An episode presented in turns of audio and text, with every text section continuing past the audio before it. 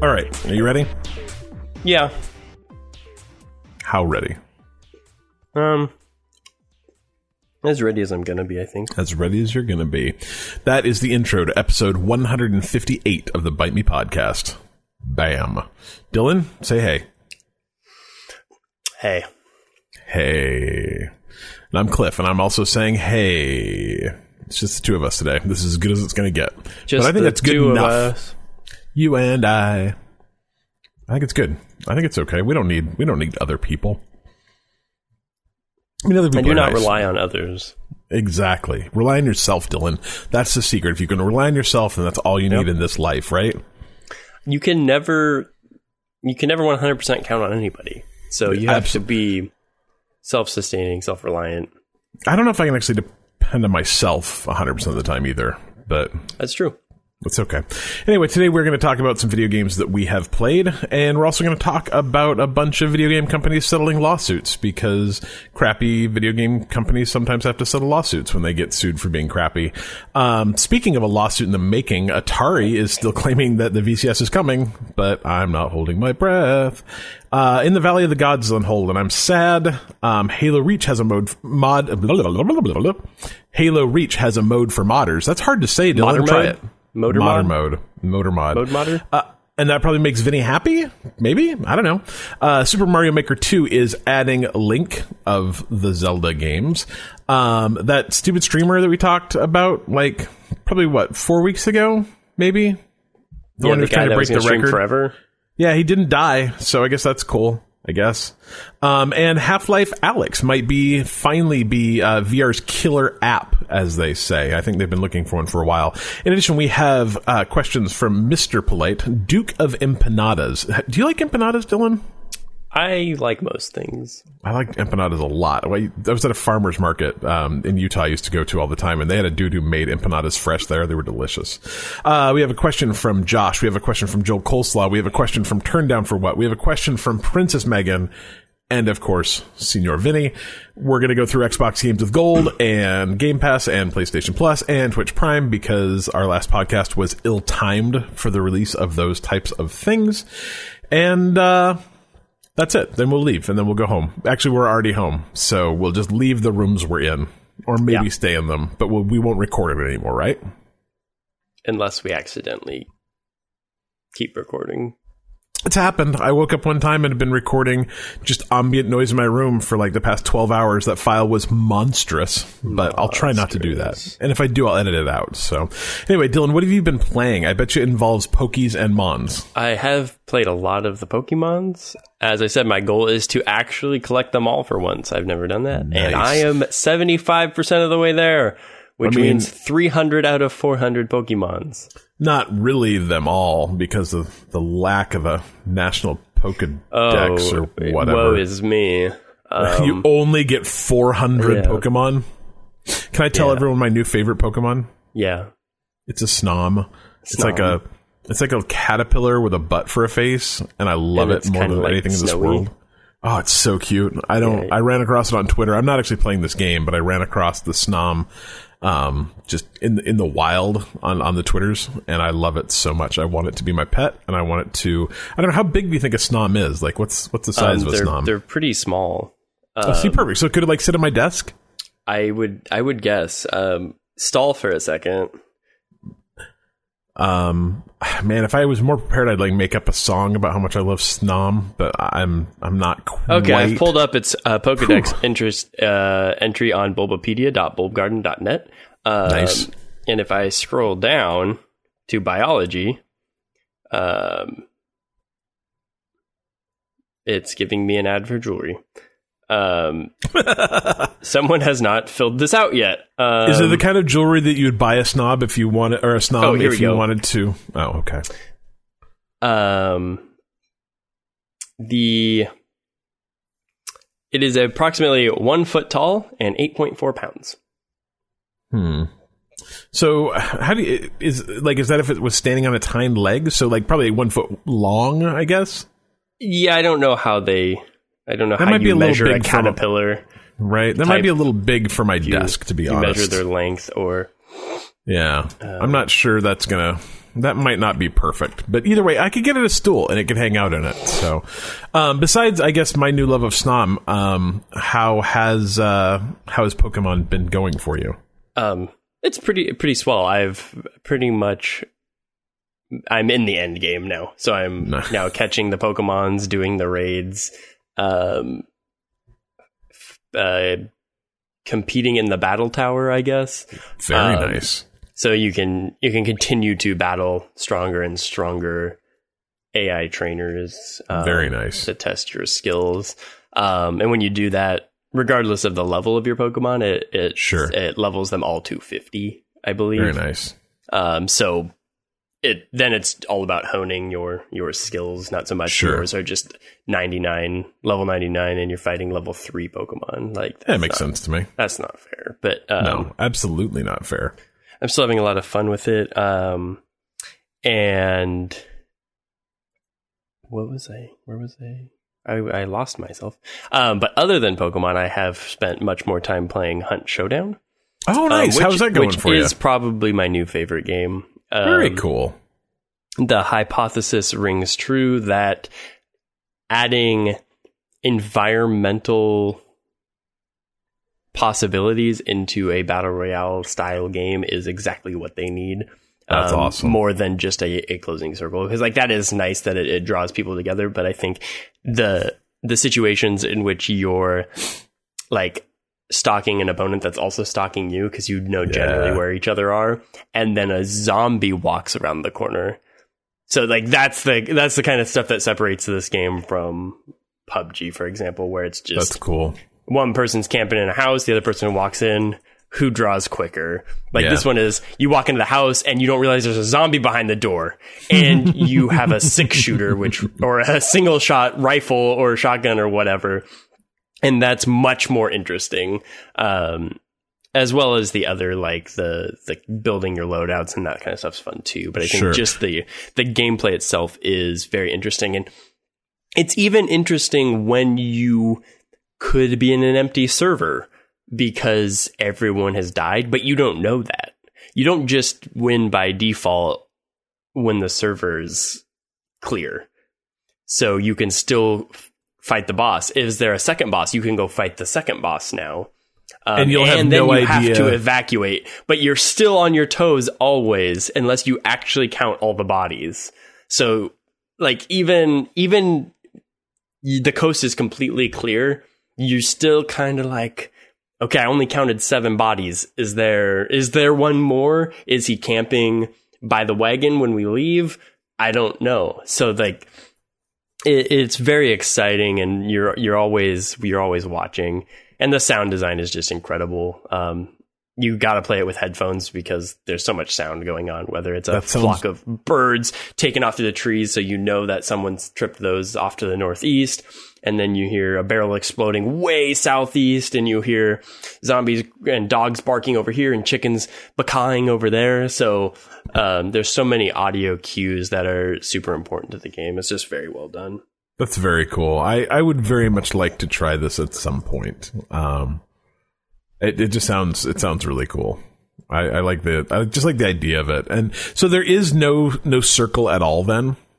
Not really. It's it's based around the bosses. So you're getting sure. clues that lead you to the bosses. So in theory, you want the bosses because that's the big money and the tokens yeah. and the that's the prestige, right? Sure. Um, so there can be one or two, depending. It's it's kind of random. Sure. Um, in that regard, but in theory, you're being drawn to one of the two, maybe two bosses, and so yeah. are others. But yeah. eight people could, in theory, go for one, and two people could go for the other one, and it just gets crazy.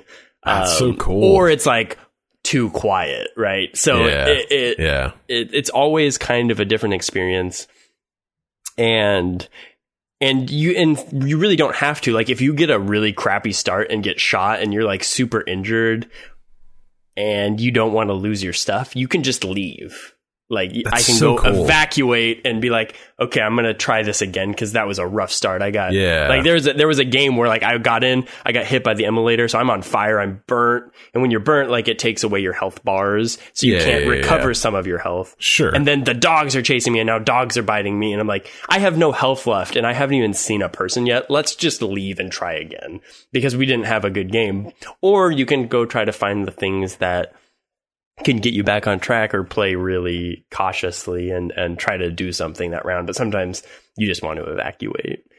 Maybe you found a good weapon or something. I, th- I don't know. I think that's really cool. I think it's it's such a cool concept of a game, and I'm really surprised that I'm surprised that this hasn't gotten bigger, and I'm surprised that no one else has copied the the concept of it yet. Right. Well, it it's I think very much what I wanted Evolve to be um, that yeah, game yeah, was yeah, super cool, but it just didn't land. And of course, this is a little different because that was a, really a, like a four v one monster hunting kind of game with environmental stuff. Yeah, and this one is very much you're all hunting each other and there's a monster, which is, I mean, similar enough that it, it kind of reminds me of that. But I think other than like optimization and maybe some more variety, like that's all the game needs. It looks great. Um, it plays really well, but you can tell it does need some help in sure. optimization, which I think is what I've been told is kind of up next on their uh, sure their uh, game plan moving forward. Their very cool, whatever you Very call cool. those roadmaps. Yeah, that's awesome. That's cool. I hope I uh, I need to just like keep an eye out for that when it goes on sale and see if I can grab a copy of it because I think it'd be fun. Um, can you play that solo if you wanted? I mean, do you need to play co-op with someone else? I'm sure it's more fun with someone else, but could you, you play it solo? So there is a solo, specifically solo mode. It does play a little differently, and it's like you're complete. It's more PUBG like in the sense sure. that it just drops you in and you find weapons instead of loading out. So you're not spending your hunt dollars. Yeah. Um, to buy your characters in the quick play. You just go into a game. If you acquire weapons though and you survive, I believe you do get to keep those weapons. So there is a benefit cool. to playing that way, but it's not sure. the same as playing duos or trios. Sure. Um, which is sense. definitely how the game is is best, but I think quick play is a good way to help yeah. kind of learn the game without without as much stakes involved. Of sure. course, you can play very low stakes when you you pick up the free there is a free tier of character that you can recruit. Um, oh, cool. So you're not feeling like I'm losing all this money because I suck. Like you can you can purposefully play the I suck, so I'm not going to burn my credits, and I'm just going to try to bankroll some stuff and not spend a lot of those. That makes and sense. Kind of learn the game. So that it totally does a really sense. good job at not making you feel like you're just trash. Very cool. Very cool. Um, cool. Is there is that are those the two you've been playing? I did, and I also uh, have been playing the Gloomhaven digital version, Ooh. Um, which is in early access now for those of you who might remember or are familiar with Gloomhaven, which is the giant, like 40 pound board game that comes in a huge, massive box and it has like hundreds of hours of campaigny goodness. Um, super fantastic board game that kind of takes you through a D&D RPG like game, but without the role playing as much. And it's, it is still story driven. There's stories to go through and it will unfold as you turn through the book. So if you have certain outcomes of certain things, it'll put you in a different direction on the path. and You'll play different scenarios depending on what you choose. And there will be random encounters along the way. You fight bad guys. Um, no dice. It's a card game. Um, but it has really interesting card mechanics. But they're making a digital version of this on Steam Early Access right now. Um, they don't have the campaign yet, but they have um, kind of a rogue like um, Slay the Spire esque cool. thing where you you play a scenario and then you pick a path to go down and you go down that path and you get more loot and your guys level up and, sure. and stuff. But you don't have to necessarily start over if you fail a scenario. You can kind of just replay it. Um, and you can try the different characters and the different cards. And it, I mean, it plays just like the board game does. So one, I kind of wanted to play it just to learn the board game yeah. better because sometimes actually just doing it over and over is easier than um, digesting the whole rule book of a pretty, yeah. a fairly complex game. Um, and just that there's a lot of stuff going on. Um, but it really, I think, helped me see how good of a game it is. Like, it's a very interestingly designed game that's never been designed before. Um, yeah, it's it's very interesting the way they figured out how to make these card playing tactical game um, and it's super fun so I'm, I'm very into playing that. Of course there's going to be a lot more content to come and once it comes out of early access it's supposed to have the entire campaign in the game. Um, and i think you'll be able to like play it with people and, and such so. Very cool. Yeah i almost pulled the trigger on that this uh, over Thanksgiving break because it was on sale for like eighty seven dollars. Yeah, which is a great deal because it's normally retails like one forty. You can get it yeah. for hundred and to one hundred and twenty probably pretty yeah. regularly. But yeah, I almost did it. Instead, I just added it to my wish list on Amazon. So maybe someone else will buy it for me. We'll see. Uh, cool, very cool. Yeah, no, I I, I saw that that it came out like two or three weeks ago, and I kind of thought about picking it up. I might just wait until the full version comes out and try that. Um, if, especially if I don't get the the board game. So we'll see. Um, let me see. So this weekend I played. I beat Jedi Fallen Order, which I don't know. I guess that game's complicated. Um, the last two hours of it are probably the best two hours of it. Um, and I think a lot of it has to do with you. So let's say that game's 20 hours long. It's it's probably actually a little longer than that, but let's say it's 20 hours long. You don't get all your force powers until you're probably 16 or 17 hours into the game, which is not optimal. You don't you don't feel very good. It's it's a it's a really weird and the game's balanced and, and, keep in mind I was playing this on story mode. The game is balanced in a really strange way where you're fighting like big bad boss end guy folk. You know, you're fighting the uh, you know other Force users, other Jedi. They're all Sith, I guess, but um, or Inquisitors, and can really hold your own against you know one other bad guy and feel very powerful and very strong and like you understand how your force powers work.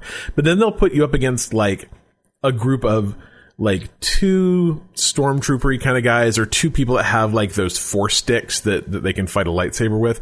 And one of these kind of like specially trained anti-jedi guys um and they'll just like hand you i mean they'll they'll just beat you and beat you and beat you. And like they're not going to kill you because you're powerful enough in story mode especially to fight back against them but you feel so weak and and like just ineffective and like you don't know what you're doing. And it it it gets a lot better though when you actually have all your force powers and you can throw a lightsaber at them or you can push and pull them to you and you can slow them down and and you have all these different things. But at the same time you still have really limited force use. Like force acts as a as a stamina bar and that's just not fun. Like i want to be i'm going to play as a jedi I don't want to play as a like tired Jedi who occasionally just like, oh, I can't use the Force anymore. I'm exhausted.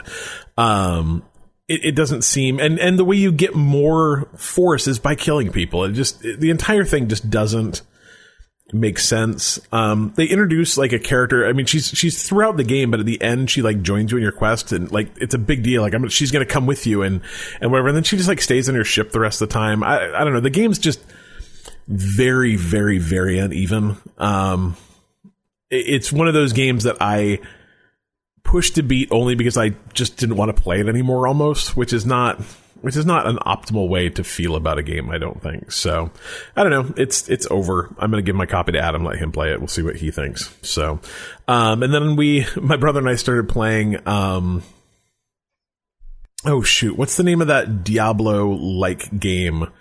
That was built in Seattle came out a couple years back. Torchlight, yeah. Colby and I, Torchlight was on sale for, Torchlight 2 was on sale for like 15 bucks and, uh, or 10 bucks. And, uh, Colby has never played it, so we picked up a copy on the Xbox and started playing that together.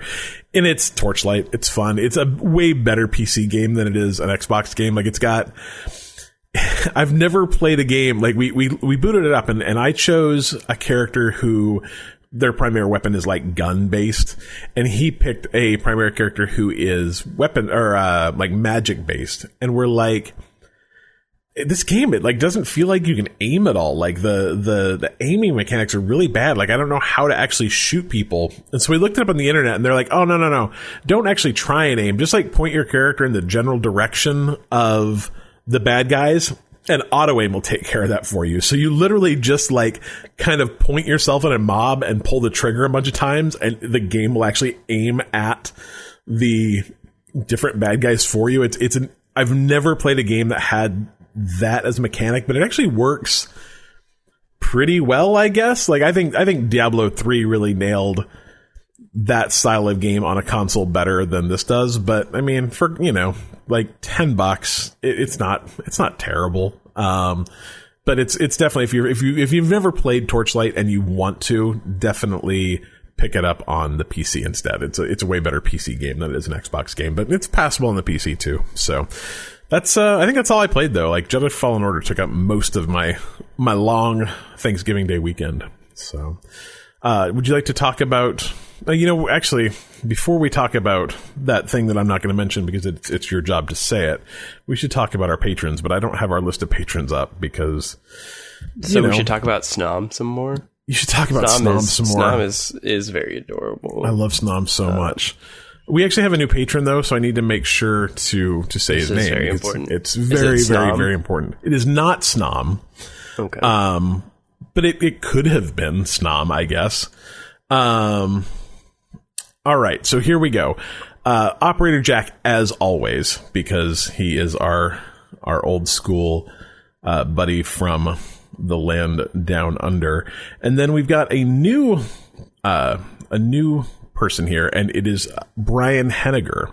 And Brian, I believe, is actually Mr. Polite. So he's been asking questions oh. for the last couple of weeks. So now we know who he is. We can the polite can one. The polite one. I I think Mr. Polite's actually a very good name too. I like that quite a bit. So That's Brian. Henniger is there. Yeah. Thank you, Brian, for joining up. I will send you stickers and uh, magnets and uh, all sorts of other stuff I have laying around the house. Like I don't know. I probably got a hubcap somewhere. Just I'm going to mail you my garbage. You'll love it.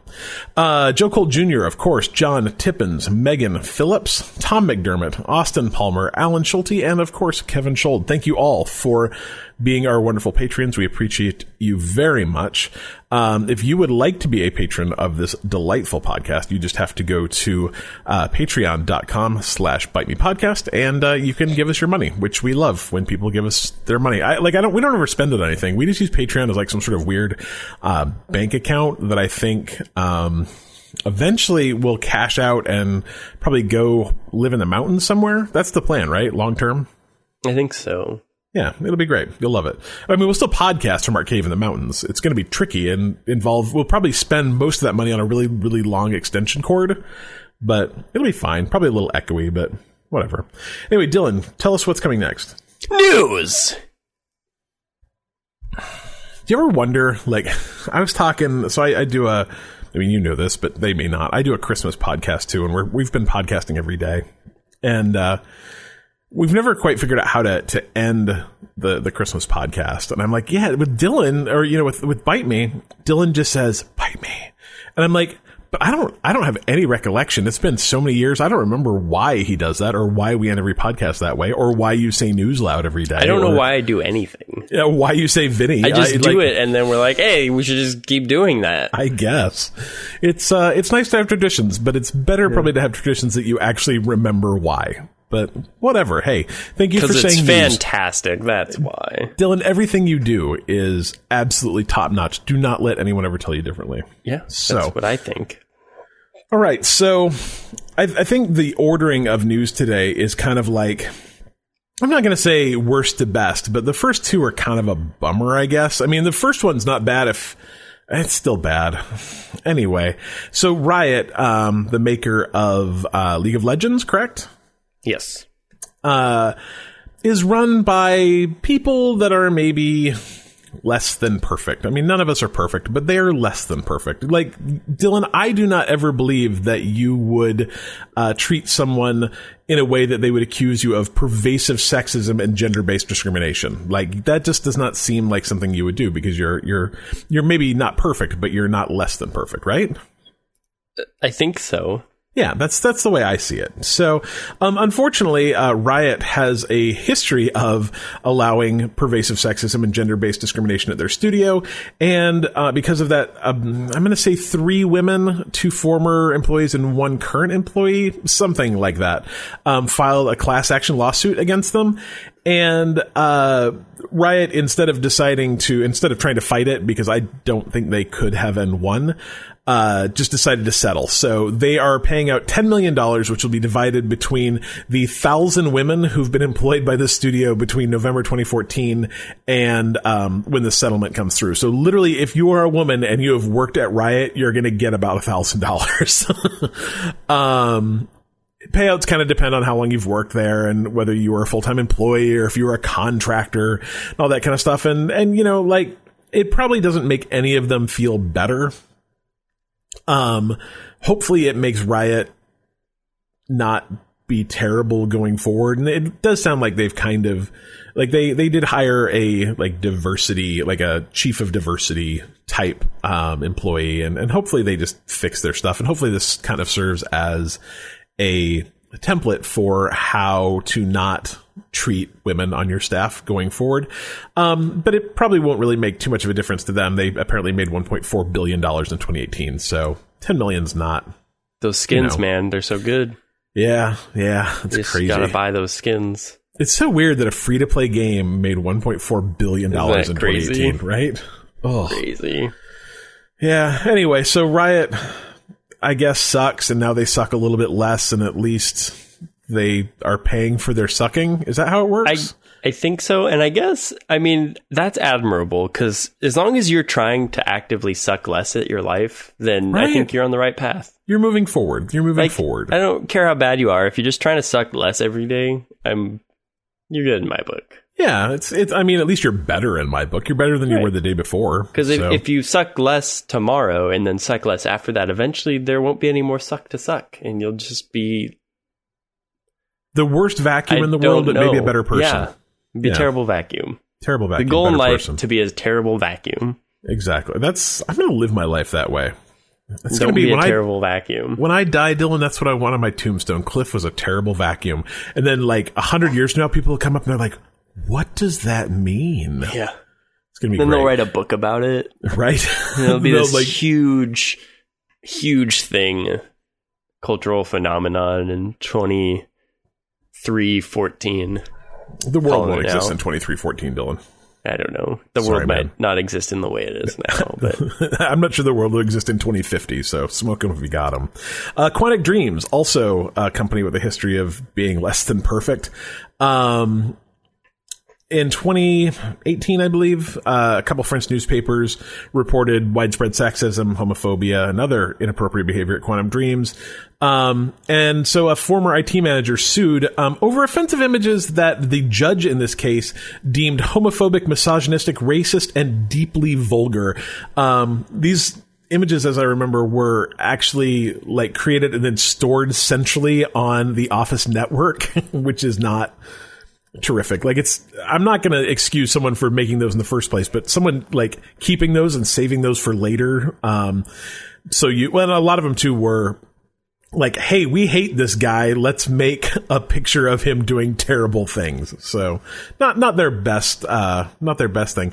Interesting enough, uh he so he won a lawsuit. He won um like about seventy seven hundred dollars US. This is in France, so it was in euros, but you get the idea. Won about seven grand. And it's not because this happened, it's because when the story broke, those images got released onto the internet because Ouch. Yeah, because that's how things work. So, yeah, the judgment was uh, not directly related to those images existing, but because they became public after they failed to halt their creation and sharing of the images, a breach of Quantic Dream's obligation to quote unquote protect the former employee's security. So, that's a pretty that's a pretty crappy thing. You quit your job, all of a sudden, a bunch of terrible pictures of you get released on the internet because your former company sucks. So I don't think $7,700 is going to put much of a dent in uh, Quantic Dreams. And unfortunately, they also kind of say, no, it's fine here. There's nothing wrong with this place. So they're, they're not trying to suck less. Quantic Dreams might make some great games, but they're still a bunch of vacuums. Um, this is deeply confusing. I just can't imagine you would ever put something remote, like remotely vulgar, on the like company uh, network. Uh huh. Yeah. Like that's that's the most confusing thing. To I- me. I think like, that's the thing is- is I like, I- understand people will make bad memes and laugh at Yeah. them. Like I get that. Like it's going to happen, but yeah. uh, and I think the thing is, is that, like in twenty in 2019 or 2018 when this happened, like, you know, like it happens once, you, haha, that's funny. It happens twice, you're like, dude, maybe, maybe this is, you know, maybe we've had enough here. Right. Apparently there were thousands of them. Yeah, like this that's was like wild. a weird hobby at Quantic Dreams. So I don't know. It's also so outside of my wheelhouse. Like I so am not the person that's like, ugh, that irritates me. I'm gonna go make a vulgar meme about it. Like right? that's the last thing I'm gonna do. I'm just gonna avoid that thing and then go home and play a game. Like Right. I it's I don't know. I think like I I have worked at places that if the people I worked with were more technologically savvy, this would have been that place though. Like I worked at a at a company that was like it was like working at a frat and everyone there even though they were like all the it was all guys they would not hire women because they're like we can't hire women here like it you know that I mean, at sexual- least they were like honest about that. like, I mean, the- they were. It's an unsafe place. it's it's strongly illegal, but Like- yeah. Um, but yeah, like it was like it was like working at a frat. Everyone there was like under thirty. They were all dudes. They were all like super type A salespeople, and it was just gross all the time. It was the kind of place that you'd like go to the bathroom. I'm like, dude, do we really need fifteen porn magazines in the bathroom? Like, do we really need that? Because the answer is no. But apparently the answer was yes. So whatever. But like that's the kind of place that I imagine. Like if those guys had known how to make memes, it would have been the place where there would have been disgusting memes everywhere. Like everywhere. So Is it like the if you build it they will come thing? Like I how- think that's probably what how- the meme said. How one how one place can attract literally all of the same person instead of like I, I think that, don't like, at least at that place, the two guys who owned it were also in their 50s, but really liked hanging out with dudes in their 20s and 30s because it made them feel real young. so, whatever. They were, they were both guys who I think, you know, were mentally about 16. So, anyway, Speaking of other companies that may or may not suck, so like Atari right now is probably um, a little bit less of a vacuum than Quantic and Riot, but I just don't believe that the Atari VCS is ever actually coming out. Um, I mean, maybe who knows? But uh, it was supposed to ship in December to their Indiegogo backers, the folks who put up like three and a half million dollars to make I guess three and a half million dollars so you could own a Linux computer that looks like an Atari. Like if that's something, if that's something you want, then I guess that's what you backed. Um, but those have been pushed back out of December, so they're like, they're just not going to be ready in time. Michael Arzt, who is the COO of Atari, said, "quote We are we were offered the opportunity to incorporate an all new microprocessor build on a more powerful and more efficient architecture. The team is well aware that delay impacted our backers, but feels strongly that we made the right decision to improve the product's performance." And then directly after that, it's like was quoted in the same sentence as saying, "You know, like we created this this deadline anyway. Like, why should we? Why should we? Why should we adhere to self imposed deadlines?" I'm like, I don't know, because people gave you three and a half million dollars to hit that deadline, but it's just me. because you crowdfunded. If, if it was any uh, like any other circumstance, it's like yes, you are one hundred percent right. yeah. And I mean- if you have a very clear roadmap of what's happening, I can get on board with that. But And I mean, and they're like, oh, you know, it's not going to be, it's not going to be months of delays. It's going to be weeks of delays. But they, you know, and they're saying that they'll get them out before they get released to the public in March. But I mean, maybe they, maybe these things will come out. Like, I'm not under any impression they're going to come out and be good. Like, I don't know what you do with a, with a Linux based computer that you can play some games on. Like, that just doesn't make any sense to me. But maybe they will actually come out. But I'm just, I'm not optimistic they're going to come out at all. So I, I guess the only thing we can do is wait. I guess we'll see. I guess the good news is is that the Indiegogo backers will get them um, before the public does. So at least maybe the public won't get suckered into buying one of these terrible things. Dylan's making awesome faces in our in our like video chat right now. It's a you should see what he can do with his beard. It's incredible. It's absolutely incredible. Anyway, um, I guess we'll see. Who knows? Um, do you remember in the Valley of the Gods, Dylan? Do you remember when that game so premiered? I, I remember E3? the name. So it's made by Campo Santo, the guys who made uh, Firewatch, one of my all-time favorite games of all time, and it was going to be a cool Firewatch-esque narrative kind of adventure game set in Egypt in the like early 1900s, where um, two women Egyptologists were going to be ex- like es- excavating and exploring. Um, old tombs in Egypt and it looked really, really, really good. And then like earlier this year, um, that entire Campo Santo team essentially got Campo Santo got absorbed into Valve, and so all those folks moved from I'm going to say like California up to Seattle. So like they all live here now and work at Valve, and that game's gone kind of quiet. And then I think last week or two weeks ago, a bunch of folks noticed that the people who had formerly been like, Hey, we're Campo Santo and we're working on in the Valley of Gods at Valve had changed their names to say they don't work at Campo Santo anymore and had, uh, removed, uh, in the Valley of Gods from their like Twitter descriptions and stuff. And everyone was like, Hey, what? That sucks. and so they reached out and, uh, Jake Rodkin, who was the co-founder of Campo Santo said, you know, essentially when you work at Valve, you get to kind of work on whatever project you want. Um, it's they have a really weird flat management structure, and it's actually up to the individual managers of teams to essentially recruit people onto their team. It's this very weird, like kind of libertarian um, management style where if you want to have a successful project, it's up to you to recruit people onto your team. Like all of their desks are on wheels, so you can literally like work on huh. something for a week and then wheel your desk somewhere else and plug in um, to work on something else the next week. And apparently, um, all the Campo Santo people just went and worked on other projects. Um, a bunch of them were working on Half Life Alyx and Dota and other stuff. And there's just no one working on the, in the Valley of Gods anymore, which is kind of a bummer. But I guess that's how it works. Um, he was quoted as saying that, uh, to answer your question as of today, in the Valley of Gods development is on hold, but it certainly feels like a project people can and may return to. And when that happens, we'll find an exciting way to let fans know. So bummed because I love that kind of game, but Half Life Al- Half Life Alyx looks pretty good too. So I guess we'll see. But I'm sad, Dylan. That's that's the moral of the story. Is this is a game so far? This entire podcast has been full of vacuums, and it makes me sad. But you know who's not a vacuum?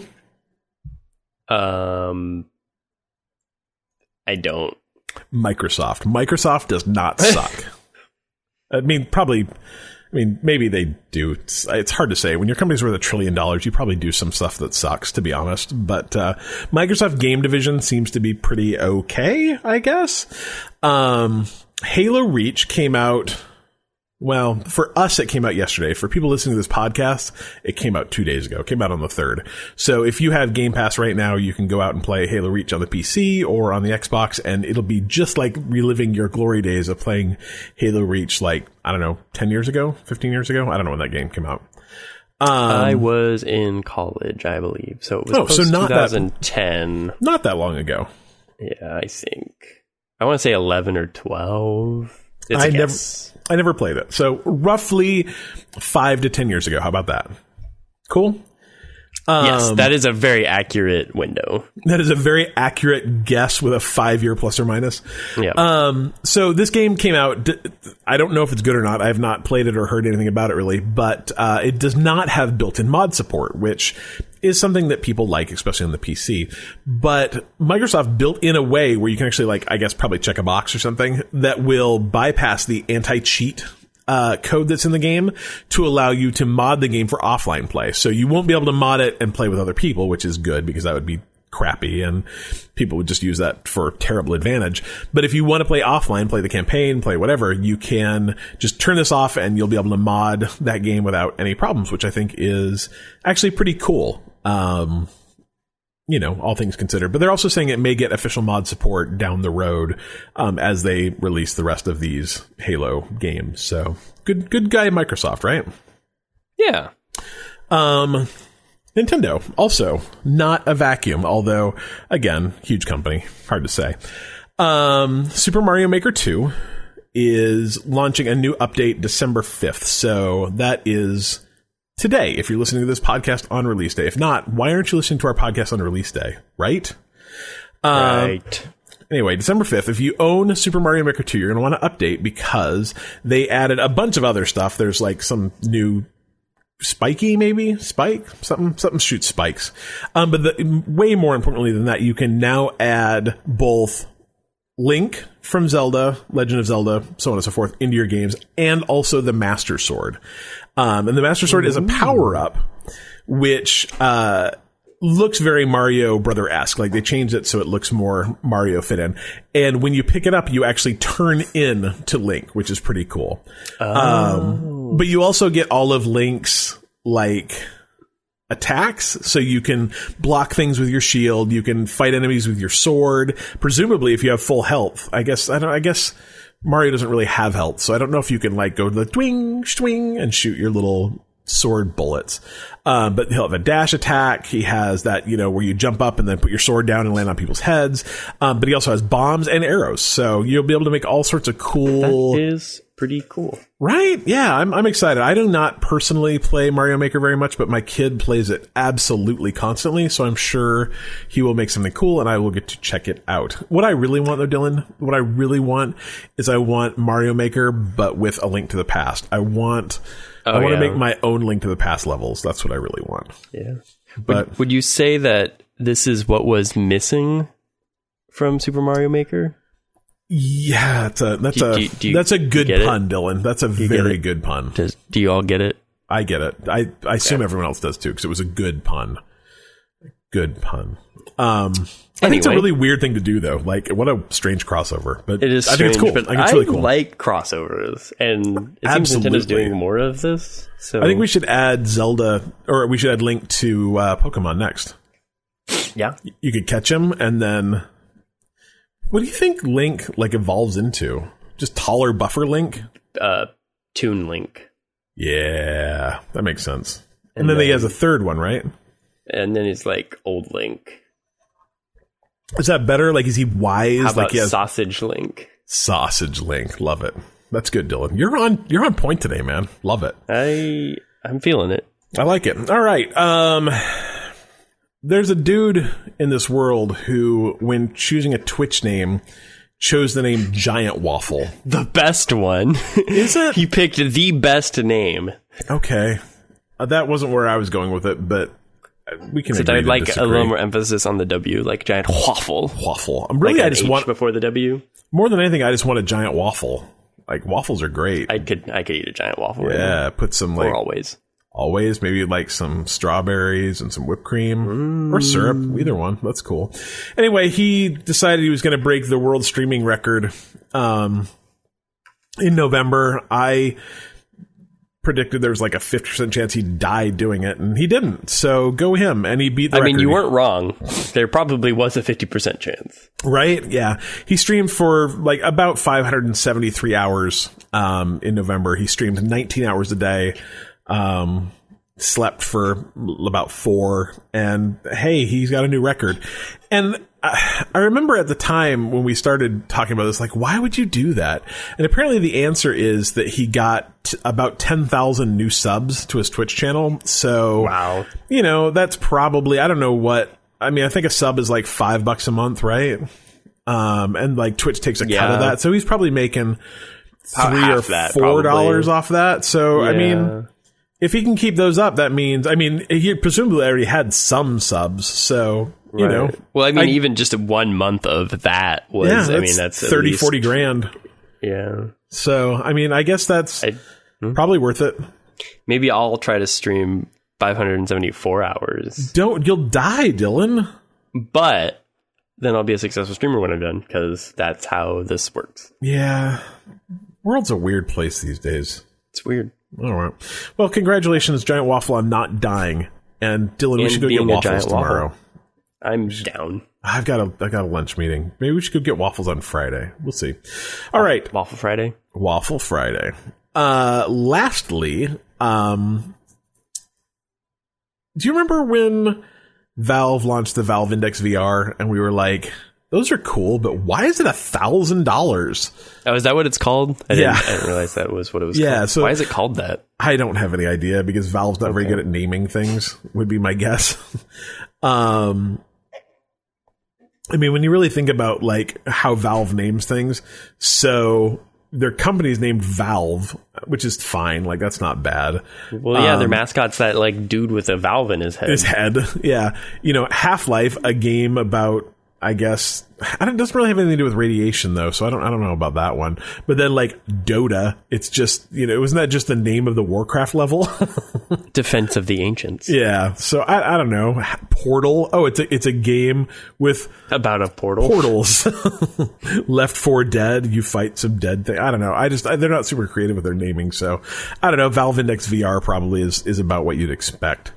Um anyway, those things have been on sale for a little while. They start at about seven hundred fifty dollars, and then if you get the complete set, which I think you actually need uh, to play, they're they're about a thousand, and they've been selling okay, I guess. Um, but with the uh, announcement of Half Life Alyx, they are sold out. You literally cannot buy one unless you are willing to buy the thousand dollar set that includes like the headset, the the controllers, the base station, and Half Life Alyx actually. So like they went from being pretty widely available um, before that game was announced to being you just can't buy one anywhere now. So like Half Life Alyx actually might be the the app that finally actually drives VR sales as drives opposed to sales. VR being kind of um a novelty. I think people buy like I mean I think the reason I bought VR was because like it's kind of it's interesting. Fun. It's fun, you know. Right. It wasn't because of any specific game, and I think that people have been kind of waiting for that. What is going to be that game that that drives sales? So Half Life Alyx might be it. Yeah. Who knows? I'm I'm actually kind of um surprised that Half Life still has that kind of drawing power in a way. What I think is interesting about Half Life is not only that it has that kind of drawing power, but that it's interesting to people that have probably never played Half Life or Half Life 2. Like, you've never played either of them, right? I've played them, but I I was I think just young enough yeah. where it didn't really matter. There was people my age though that were very into like so when I was growing up between the ages of like I mean elementary school and middle school, when you start playing, like discovering all these yeah. games and stuff, there was people who had computers and then people who didn't. I yep. fell in the category of I did not PC game at all.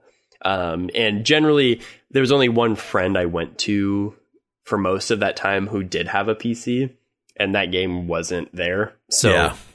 but I do have some friends in like middle school that were very into Half Life, and I remember that very specifically. And they also were playing it on the school computers, I believe, nice. at some point um, and doing kind of stuff there. So I was familiar with it, and then yeah. I picked up the Orange Box yep. on Xbox at some point, and yep. I did play the game a little bit. But I think at that point it wasn't as cool as it probably was when it was this groundbreaking thing. I am mean, guessing. I think, I think the thing about Half Life is is that. I don't know if it was ever. I mean, it was a great game, and I loved it. it had a really good story, but I don't know. I mean, I don't know what it's t- it's hard for me to look back and go like, what was the killer app that, or what was the killer thing about Half Life that drew people to it? Besides just being a really the, was it the game. gravity gun? Yeah, I mean the gravity gun was cool, but I don't know if it was like groundbreaking. It's not like they added a gravity gun to every game after that. You know what I mean? So, right, but in this game, you could pick stuff off the ground. There was objects in the environment that you could suck up and then throw over there. That's pretty cool. It, it probably was just like how cool the the physics um, were. The physics were, and that I'm trying to remember what the name of the engine is that they use. Um, was a pretty cool engine that had some pretty cool physics stuff. So I don't know. I uh, I liked it. I just I don't. I, I wonder if a lot of the like if you ever think about like think about like Jim Morrison, or you think about Jimi Hendrix, like both incredibly talented musicians, but is part of the mystique of them that they died. You know, like if, right. if Jimi Hendrix had continued to make music in the 70s, would he have become the legend that he is now, or would he have become Carlos Santana? You know, um, right. So it's it's hard to say, and so I wonder if if part of the success the long term success of, of Half Life is that they made Half Life 2 and then they put out Half Life episode 1 and 2, never put out Half Life episode 3. So, like, essentially they killed that game on a cliffhanger and then never made Half Life 3 either. You know, was that part of it? Is that game was killed off right. before. It's kind of this unfinished. Yeah thing. You know, an unfinished masterpiece to, to be sure, but just right. you know, if, if, that's part of the thing, I don't know. And, and like I could be wrong. It probably too. is very much what it is. Like you but, left a bunch of people hanging and never Colby, gave it to him. Yeah, Colby couldn't be on this podcast because my mom's coming over for dinner, but I'm sure if he was here, he would tell me why I'm wrong. He does that pretty much after every episode, which is which is delightful, really. Um, I mean, on the plus side, I know he's listening. On the downside, he's telling me all the reasons I was wrong. So well, he also revealed one of his fetishes earlier, so we'll just leave that at, at absolutely. That, so. You have to join our Discord to find out about Colby's fetishes. Um, mm-hmm. you know, speaking was very strange, super strange, super strange. Um, speaking of corrections, um, I think last week we were talking about like video games that made a big impact on you as a kid. Um, and I was talking about UN Squadron and how I remember that and how I specifically remember that being, I thought like one of the first games that introduced a lot of like parallax scrolling. And, mm-hmm. uh, friend of the show, Hans, had to remind me that in fact, no, Moon Patrol had, um, like three levels of parallax scrolling quite a while before that. Like you could get parallax scrolling on the Commodore 64 and, uh, that a bunch of other games did it before that. So I'm going to take that back and say what I remember is UN Squadron had really good parallax scrolling and that like literally every review I could find of it mentioned it. So that's my that's right. my out. I wasn't wrong. It was, was, was just, still your takeaway from that yeah, game. I wasn't wrong. I was just mistaken. Was the... So yeah, but uh, I appreciate Hans for keeping me true to my eight bit roots. Um, is that all our news? Um, I somehow lost yeah. our show notes. There they are. yes, That's that it. is news. So, what is next, Dylan? Hey, yo, Vinny. What you doing? That's right, Vinny. Got some questions for us? I think Vinny's got questions. You're going to eat some chowder. Chowder. All right. hobby yard. Ha. that didn't sound like Harvard Yard at all. You're going to Hobby Lobby. Um, I'm going to Hobby Lobby. Hobby Lobby. uh, Vinny wants to know what game do you feel flew under the radar in 2019? You all right there, Dylan? um.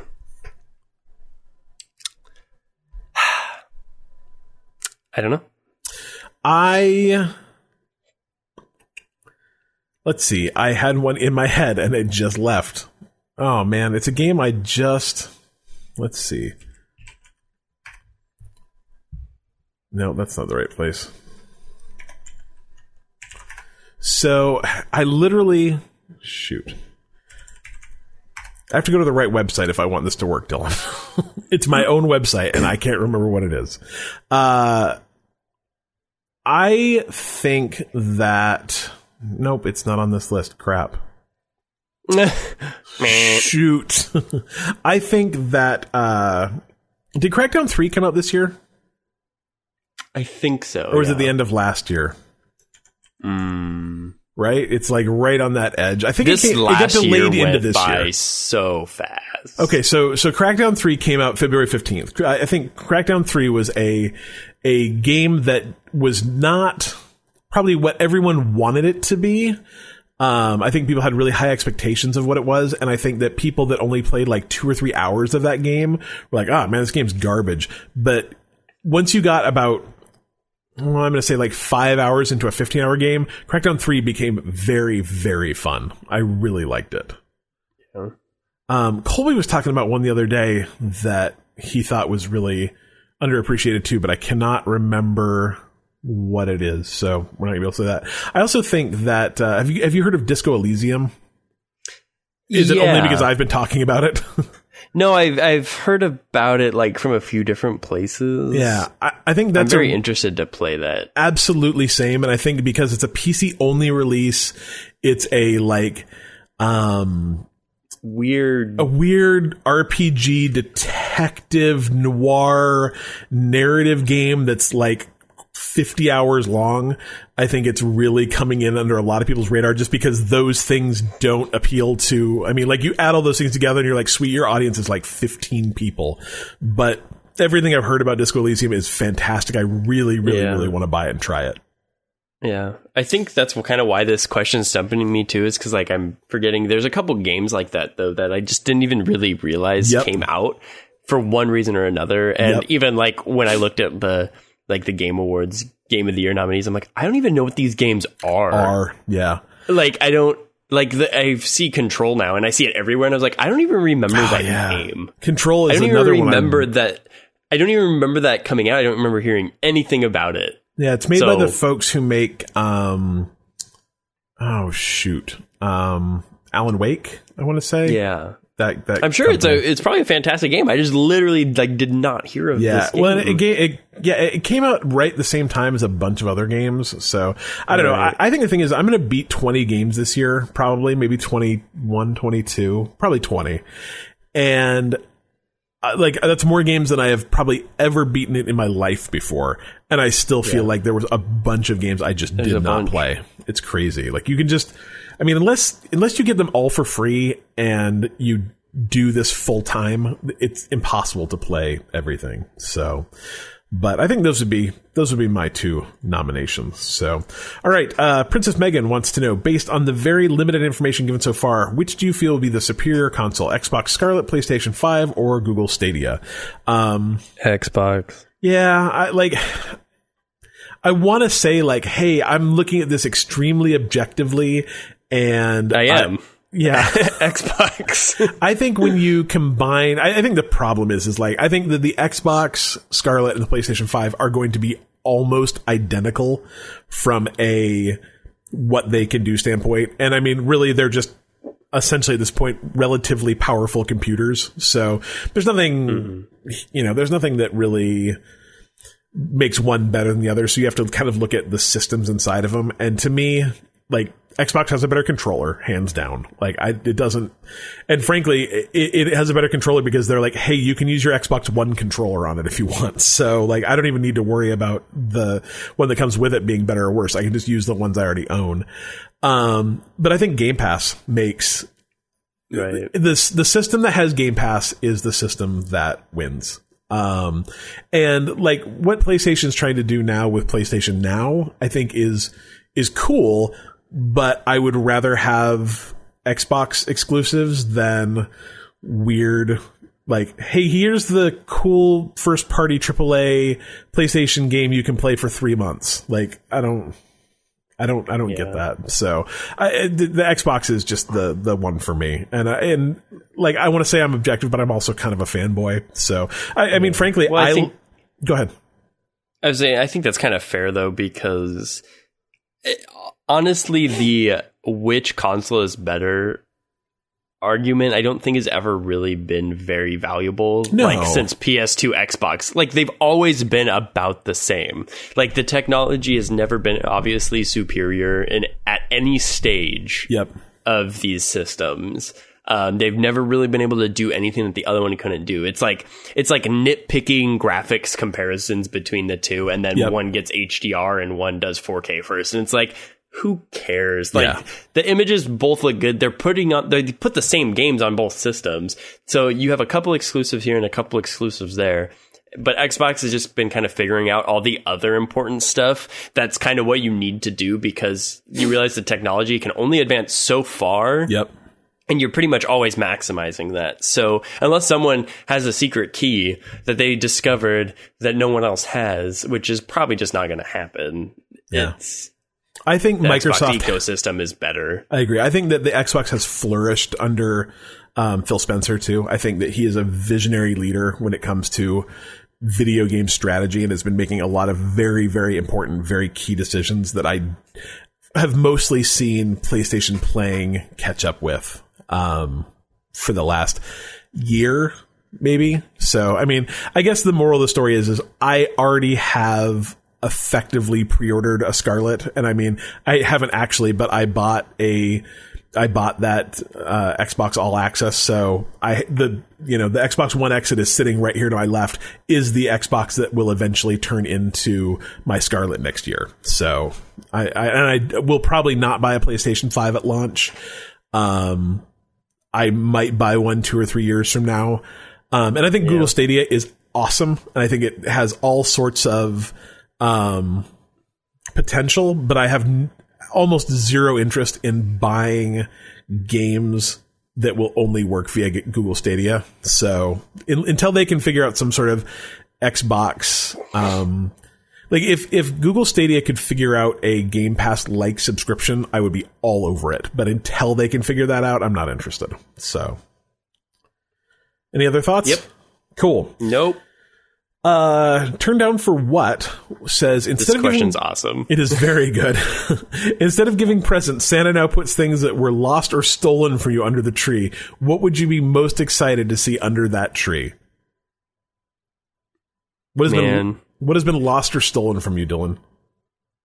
Some of my most f- greatest Pokemon cards were stolen from me Oh, because Pokemon card thievery was a huge deal when I was like six that's so sad. and seven. Like it was, it was like a rampant problem. That's no good. Um, and I, I actually, in most cases, know exactly who stole what, and I still have a grudge against them. I don't know if they're still alive. I don't know where they live, but I know that.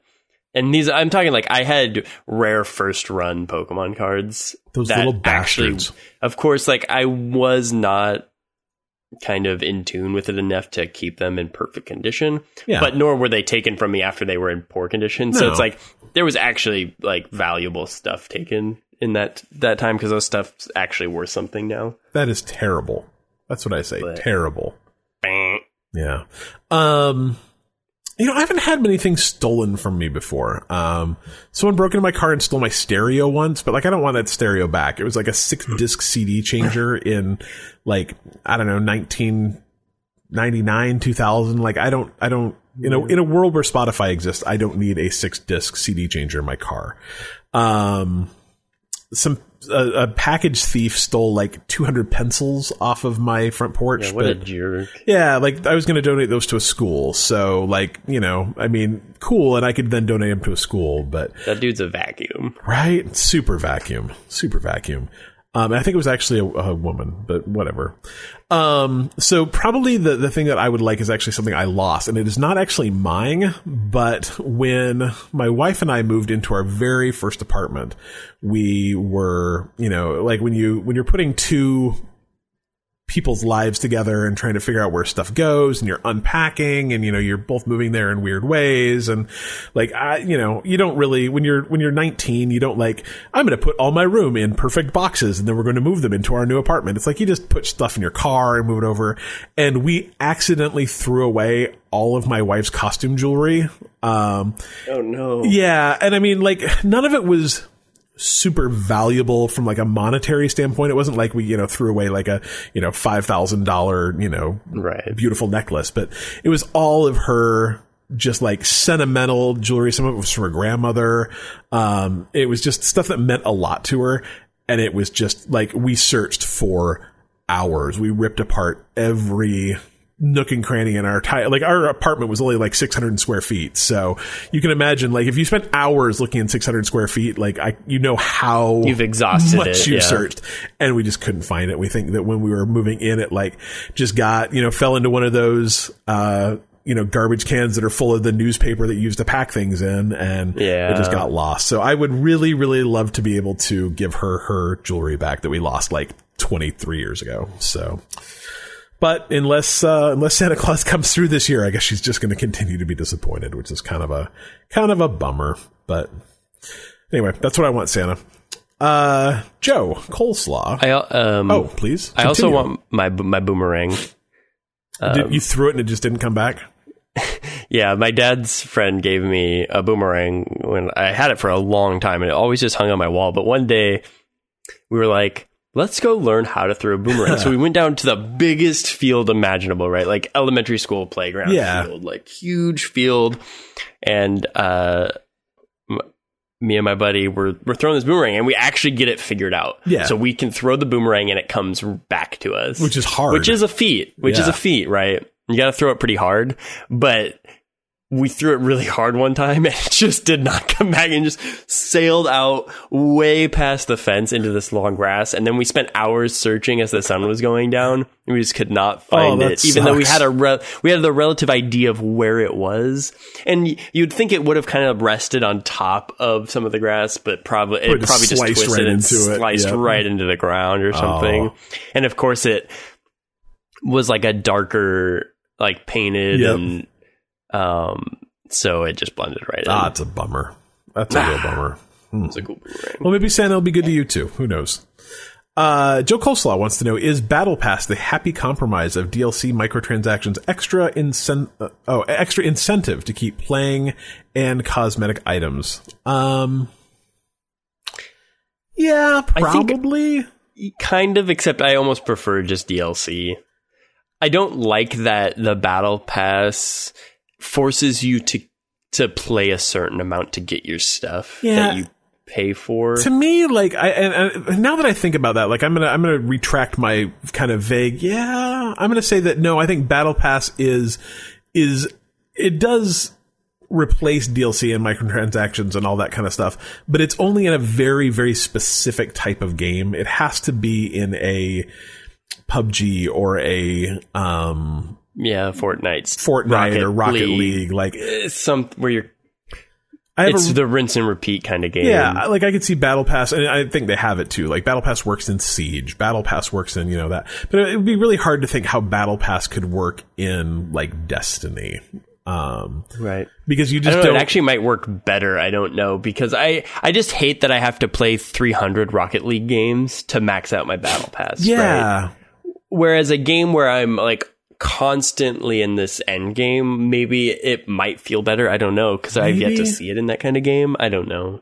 Yeah. I just I think it's I think it's really more. It's probably just kind of a rebrand of what you call DLC and microtransactions. I I'm not I'm not anti Battle Pass anyway. I think it just it's a it's just another thing instead of instead of replacing those things. It's just another comma in that list of things, and you can just apply it to a very specific set of games. But Yeah. I don't know. I bought the Rocket League one one time. And I was like, this is really cool, and then I only played Rocket League for like two days. I just don't.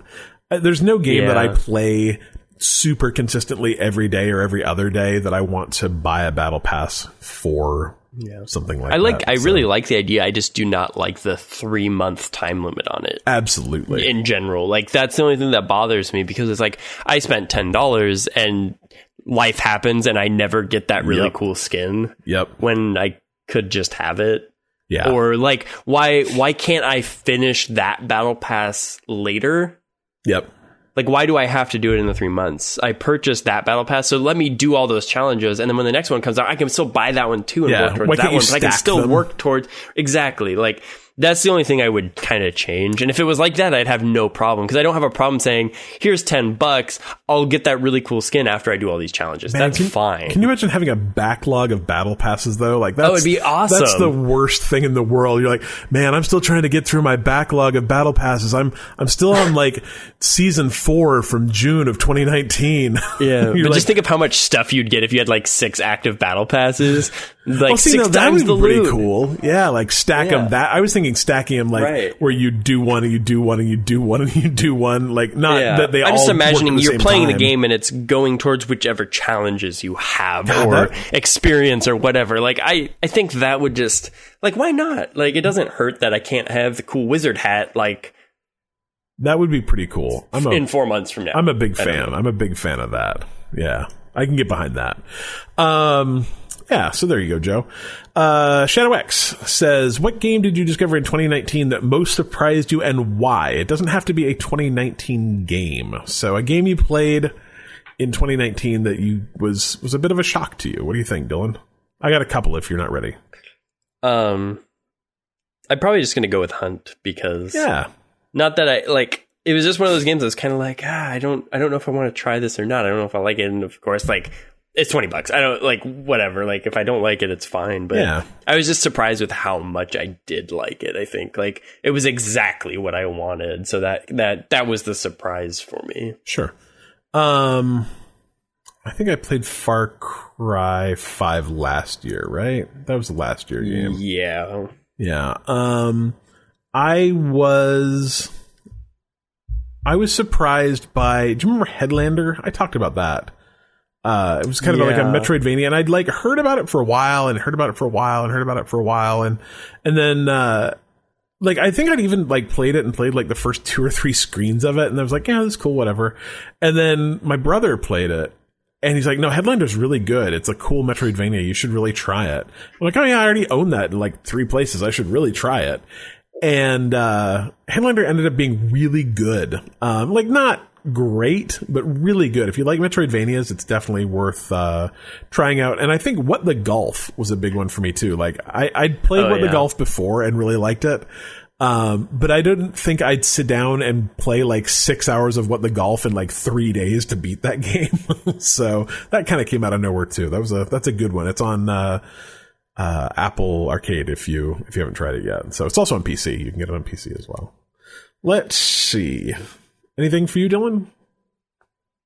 What shocked you? Yeah, that that was I that was mine for this year. I Games are good. Games are good. That's what I say. Uh, Duke of Empanadas, which I think is Eddie. Uh. Yeah. and I like Duke of Empanadas a lot. That's a great name. He says, "What one game mechanic made you go? Why isn't this in every game?"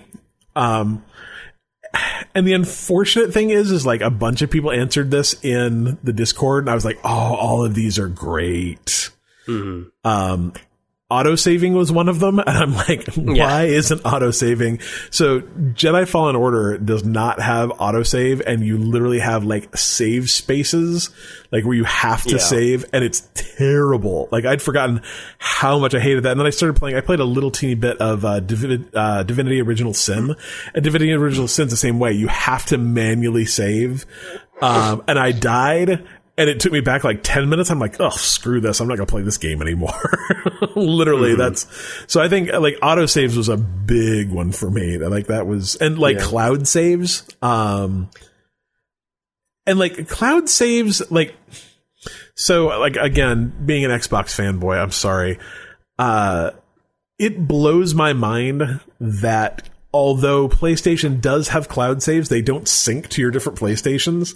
So you know, you do you have do you have more than one Xbox? Mhm. Yeah. So, Well, theoretically. that's a long story, but yes. Yes, excellent. so you know how if you play a game on one and then save and then go play another one, it just automatically syncs it to your Right, it just and you can does play it. The, the PlayStation doesn't do that. It blew my mind. I went to play God of War on another console and it's like, nope, can't do it. I'm like, but why? They're like, oh, you have to manually do that. I'm like, but why? And I, I just blew my mind. Yeah. So that Um, that's how you have to do it on Switch too. You have to manually pull it down. It, it manually pushes it, but you have to manually pull it down. blows and my mind.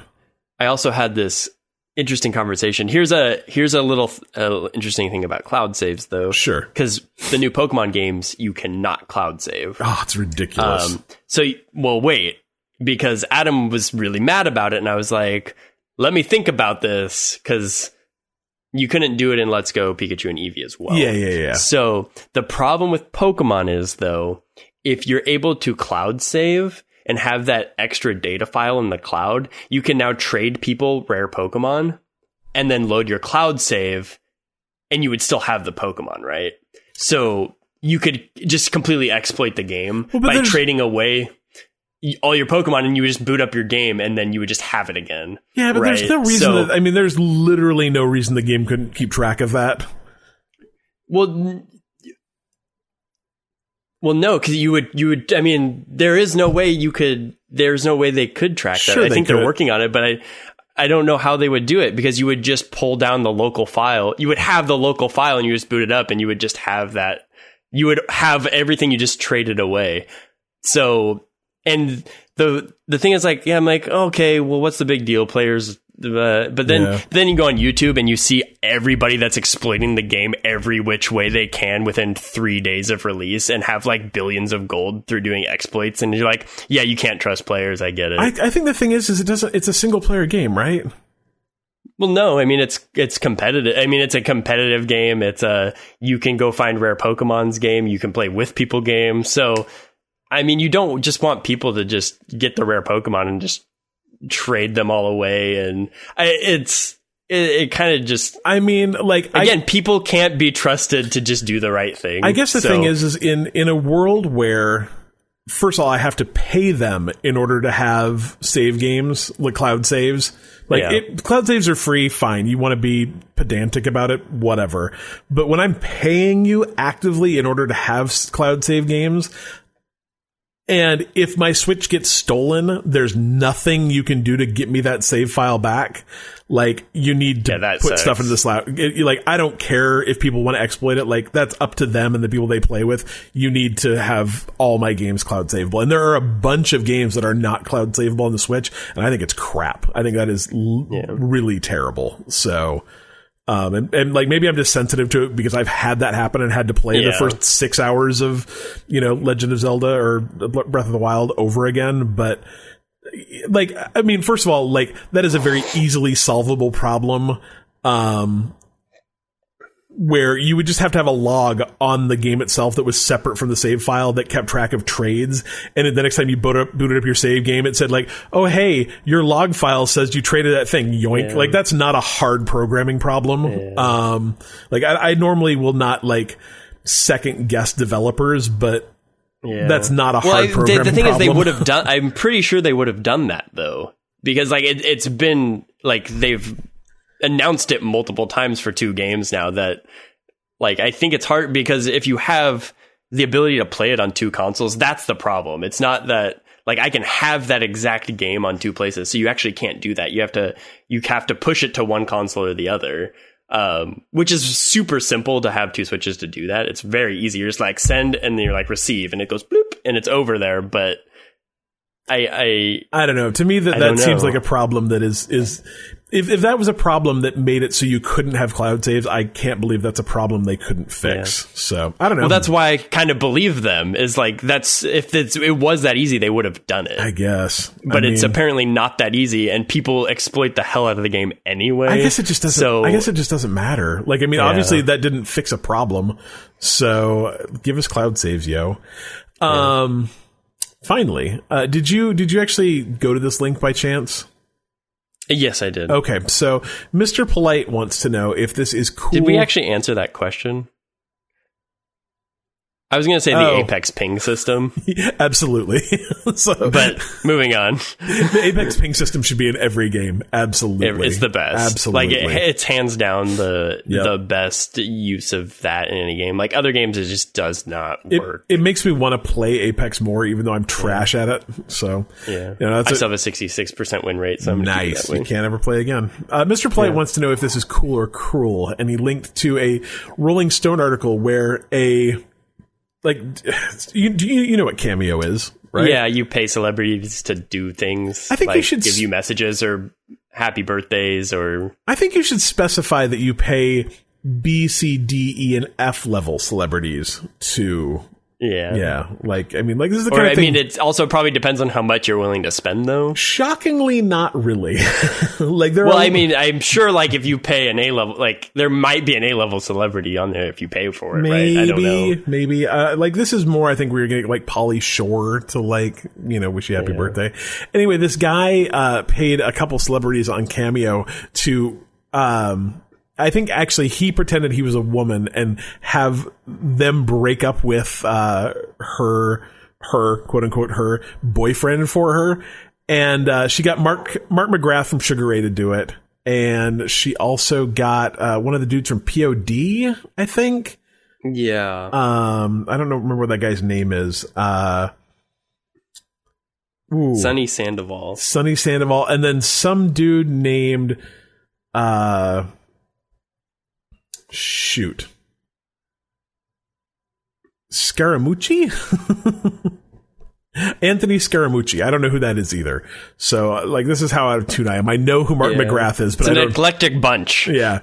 Um, people. to to create a a breakup video that he was apparently you know he as she was going to use to break up with her boyfriend and it's really uncomfortable to watch and i i don't want to say whether it's cool or cruel i think it's just something you shouldn't do because I think just it's so both. Like awkward I get that it, it it is kind of hilarious. Yeah. But I also can't imagine being the person that's going to pay a weird celebrity to break up with. Like, it's so far outside of anything I would ever think of Oh, or man. want to do with my time. I tell you, if you want to have a really wacky afternoon, like just go because every if you go to Cameo, I think it's just cameo.com, you can like see example videos that those people have done. And like like the Andy Dick ones are hilarious because Andy Dick look he's high all the time. For some reason his arms broken in a bunch of them um he looks like he just rolled out of bed and is recording these things. Like some of them are very professional and some of them are uh, like the dude from POD for some reason is underneath the Eiffel Tower filming this video. It's like uh, Cameo's weird. Um one of our ex coworkers uh, actually got. She does a podcast. She's she moved from Seattle to North Carolina, and she does a podcast out there. And she actually got a cameo person to like pimp her podcast for her, which I think is actually pretty cool. Like they probably wouldn't say that it was actually yeah. good, but she probably could get. I mean, like if you work in radio, you shout know, out. yeah, you get you get an artist in and they like record 50 different versions of you saying like hi my name is dude magoo and i love z blue de flu de blue and Yeah. they do that for every station in your area um so I, i've See, I thought you were. yeah go on I thought you were going to say we used to work with someone that used to house sit for Mark McGrath because I think is that true not Mark too McGrath. It was it was actually the drummer from Sugar Ray, I believe. that's am- That's true. that's amazing and i don't know who that is you'll have to tell me offline Yeah. that's cool Um, but their first album's great. Sugar Ray's yeah that their second album's Lemon- great they sold out but it was still Lemonade, right Lemonade and Brownies. yeah nothing wrong with that um Then their sound changed drastically. Drastically. And it's probably fine, but I don't want to listen to it. Absolutely. Anyway, I, like so, I guess to answer your question, Mr. Play, I think it's actually like it's it's weird. Aw- it's it's not cool or cruel. Um, but I guess I mean I guess if I have to, if I've got to have my girlfriend break up with me. Um, and like the options are her doing it in, I mean, like, first of all, this assumes I have a girlfriend and my wife's going to be pissed about that. Uh, but if she's going to break up with me, um, and the, the choices are her doing it like in person or her doing it over Or the Mark phone McGrath. or her sending me a text or her sending me Mark McGrath. It's probably like the, I'll take Mark McGrath. it's probably the least awkward option. Like, you know, she sends me a Mark McGrath. We both ghost each other and we never speak of it again. So Yeah, maybe it's all probably- right. Maybe it's all right. Maybe she could, she could choose an artist that I like more than Sugar Ray, though. no, I think that's. I think There's it's a the lot- funniest. Like it's Sugar Ray. There like, are a lot of professional wrestlers on Cameo. yeah. So, like, maybe there's a funnier option. Well, that's funny because like they'll cut promos on people. Like Yeah. just as like you were on wrestling. Like that. They're the perfect people to do it. Yeah. Like I don't know. Cameo's a weird, like, I, I. I, It's think it's, weird. I think it's a, just a weird service, but I kind of love it too. Um, I actually found out about it because of the other podcast I do that's all about Christmas. And, uh, we thought it would be a cool way to have Christmas cards sent out. Like, just have a guy do like, you know, just choose a random celebrity and have him record Oh, like yeah. a Christmas greeting that you just sent to everyone. So that could be fun. yeah. Uh, all right. You ready to talk about some cheap and or free games?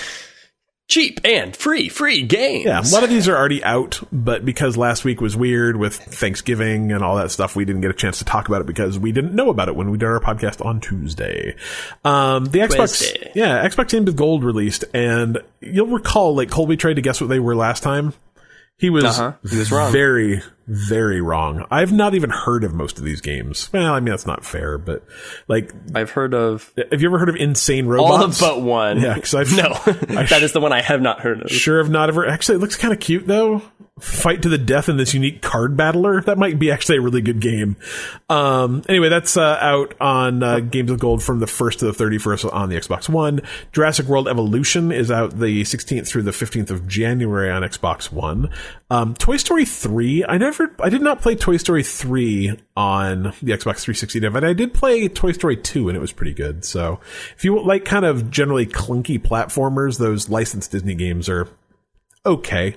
Right up your alley. Yeah, uh, Castlevania Lord of Shadow Mirror of Fate HD is so. That is a lot of words. I was going to say so far the worst named game that we've talked about so far, yep. but that's uh, going to be out there the 16th through the 31st. 31st of December. So. You can find that in the bin with uh, Far Cry Evolution Instincts Predator. Oh, it's terrible. terrible. It's a it's a Castlevania game. Maybe it's good. I don't know. Um, on Game Pass, so games that have already come out uh, are are as follows: uh, Munchkin Quacked Quest, which is based off the Munchkin like board slash card game, which I know you've yeah, played. So the Steve Jackson game, um, which Munchkin is a fantastic game and universe, I guess. Yeah, it's kind of has that. Um, they've made many many iterations of this game, and they made a uh, what appears to be like a beat 'em up it kind of reminds me of Castle Crashers, but I'm sure it's not going to be as stellar really? as Castle Crashers.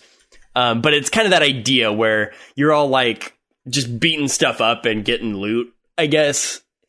Interesting. Like it's not quite. I mean, it's more top downy than it is like. Interesting. I don't. So, but I, I'm sure it would be fun to play like couch co-op with people. Probably. Yeah, it looks kind of all right. Um, it might be a good time. I think your brother said he started playing it. Yeah, so maybe I'll maybe I'll check that out or something. So it does look like it has some card mechanics, so that might be interesting. Anyway, that was a yeah. day one launch on November nineteenth, so that's actually been out for about two weeks by now. Um, the Escapist Two came out on the Xbox on November twenty sixth. That's a really fun prison escape game. You're trying to escape from prison as a prisoner. It's good. Um, Halo Reach, like we said, came out uh, December third, so that's a console and PC game. Um, starting the day you listen to this podcast, I am hyped for this because I re- I almost bought this game so many times, but I just keep telling myself like Cliff, don't buy games. They're going to come to Game Pass, and I was right. Uh, my friend Pedro, which is a this kind of weird acrobatic shooter where you're this dude and like time slows down. You've got two guns and you just shoot stuff. It looks really cool. Uh, that one's coming out to Xbox and PC December 5th. Um, Naruto To Boruto Shinobi Striker. I probably did not say that right. Um, also coming out December 5th.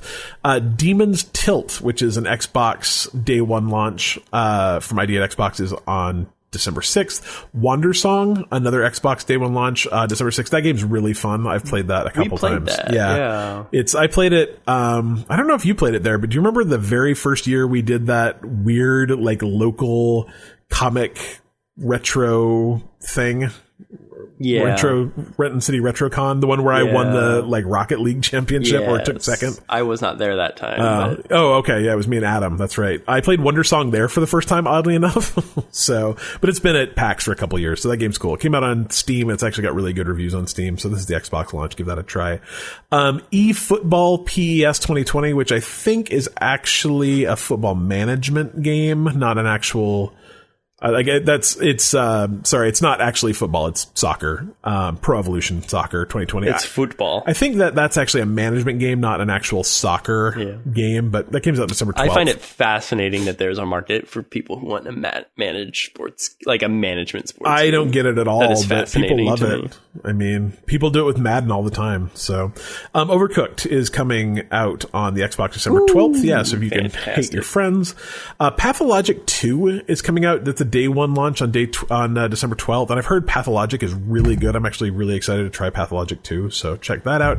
Um, also on December 12th, uh, a little bit older now, but Tom Clancy's The Division is coming out. Um, mm. The Division is a very good game, and it was stunningly gorgeous at the time it came out. So I would imagine that it is still looks pretty still good. pretty good. So I actually just clicked through onto this. Um, Demon's Tilt is actually a pinball game, so that might be kind of cool. We'll see. Ooh, Demon Pinball. Yeah. Um, one other thing, just real quick, if you two, well, two things. If you are a Game Pass subscriber. Um, right now, you if you've never subscribed to EA Access before, you can get a month of that for a dollar. If you've never subscribed to Discord Nitro before, like so, let's say you went to bitemepodcast.com slash discord and joined our discord server and then decided that you want a discord nitro you can get that for um, a dollar for the first three months, I believe. And uh, if you're not currently a Spotify member, you can get Spotify for three months for a dollar. So a lot of cool stuff with that right now. Um, plus, there's like some Sea of Thieves stuff you can get, some Dead by Daylight stuff you can get, some Gear Five stuff you can get um, through this month. But what I actually wanted to talk about was: Are you, are you familiar with Game Pass quests, Dylan? I'm not. So you know, I kind of knew they existed, but I didn't really think about it very much. Um, if so, you can actually sign up for like Xbox rewards, and you can do all sorts of weird stuff to get them. Like you can take surveys, you can do all this other stuff, but there are actually Game Pass quests. So like this month, if you complete any Game Pass quest between December 2nd and December 15th, you can get Elf, the, uh, like the Christmas movie free as a rental. Um, Interesting. Yeah, if you earn any achievement from their list of biggest games of the year, you get 100 points. If you get two achievements in Rage 2, you can earn 200 points. If you get two achievements in Subnautica, you can earn 200 points. If you earn three achievements in any ID at Xbox game, you get 300 points. Um, anyway, that kind of thing, so on and so forth. And then you can take those points and trade them in for like gift cards and stuff.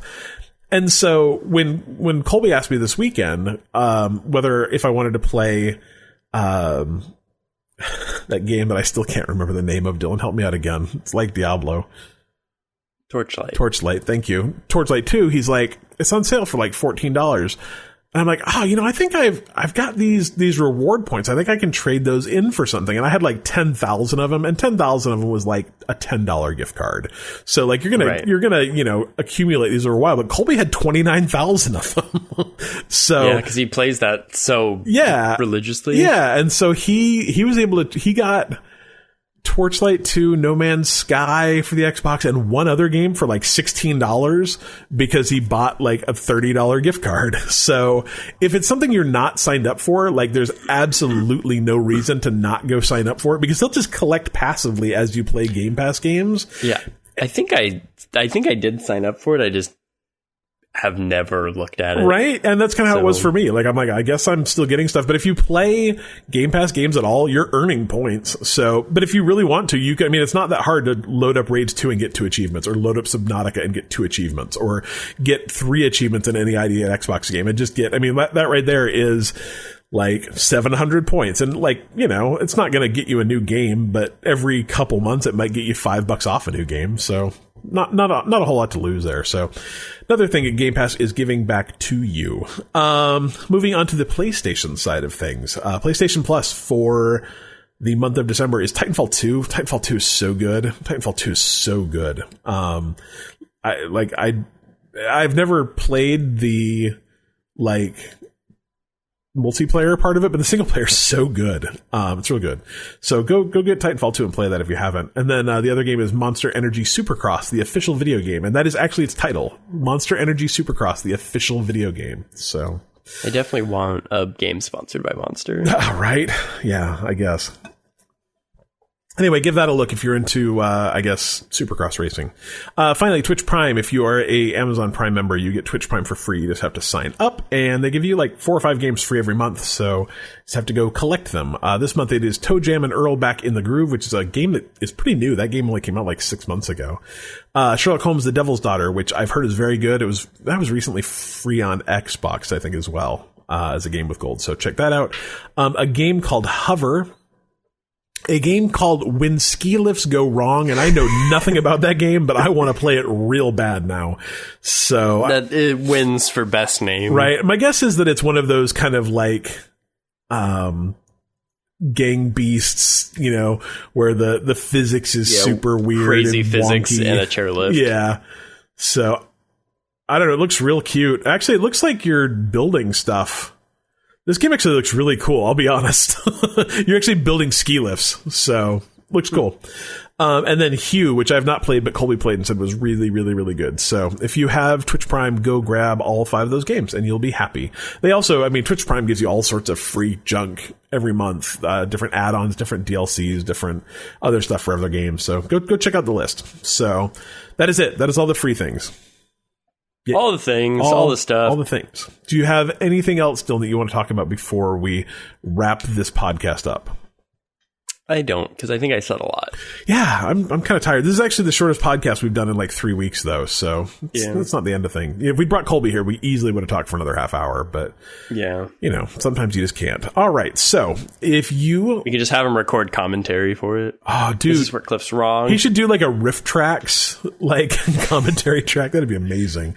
Uh if you want to find out more about us, you can go to bitemepodcast.com.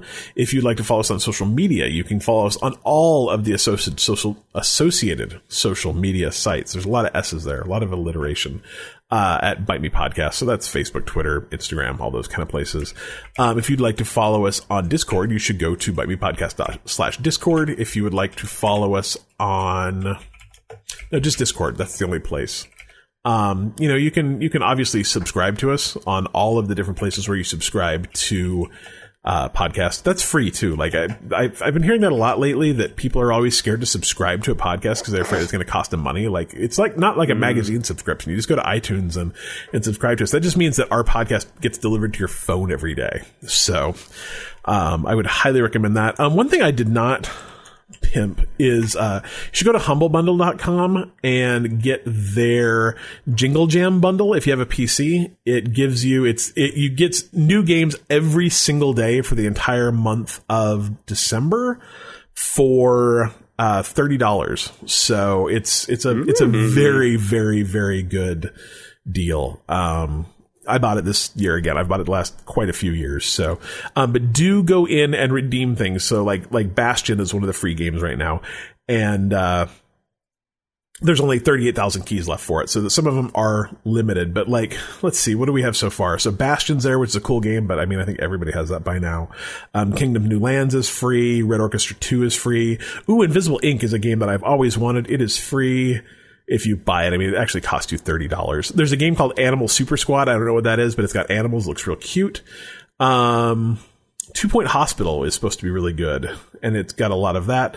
Um, Hero Defense, and we're only to day four, so there's there's there's more to come, and I've been very happy with that game every year I've bought it. So or that that pack. So go to humblebundle.com and uh and tell them Bite Me Podcast sent you. You can't do that, but if you could, it'd be real cool. So I think that's it, Dylan. That's it? Yeah. Lead us out. Bite me. Ooh, I like that fade. That was real nice. Like it was like when a like when a it's such breath control. Well, and it's it's like what, what do they call that? The the effect when like a plane flies by. Doppler effect. It was the Doppler, Doppler. effect. It's good job, Dylan. I'm proud of you, man. Thank you. yeah, we'll end with that. Can you do that with bite me? Can you Doppler bite me? I've done that before. Do it. Bite. Oh, I love it.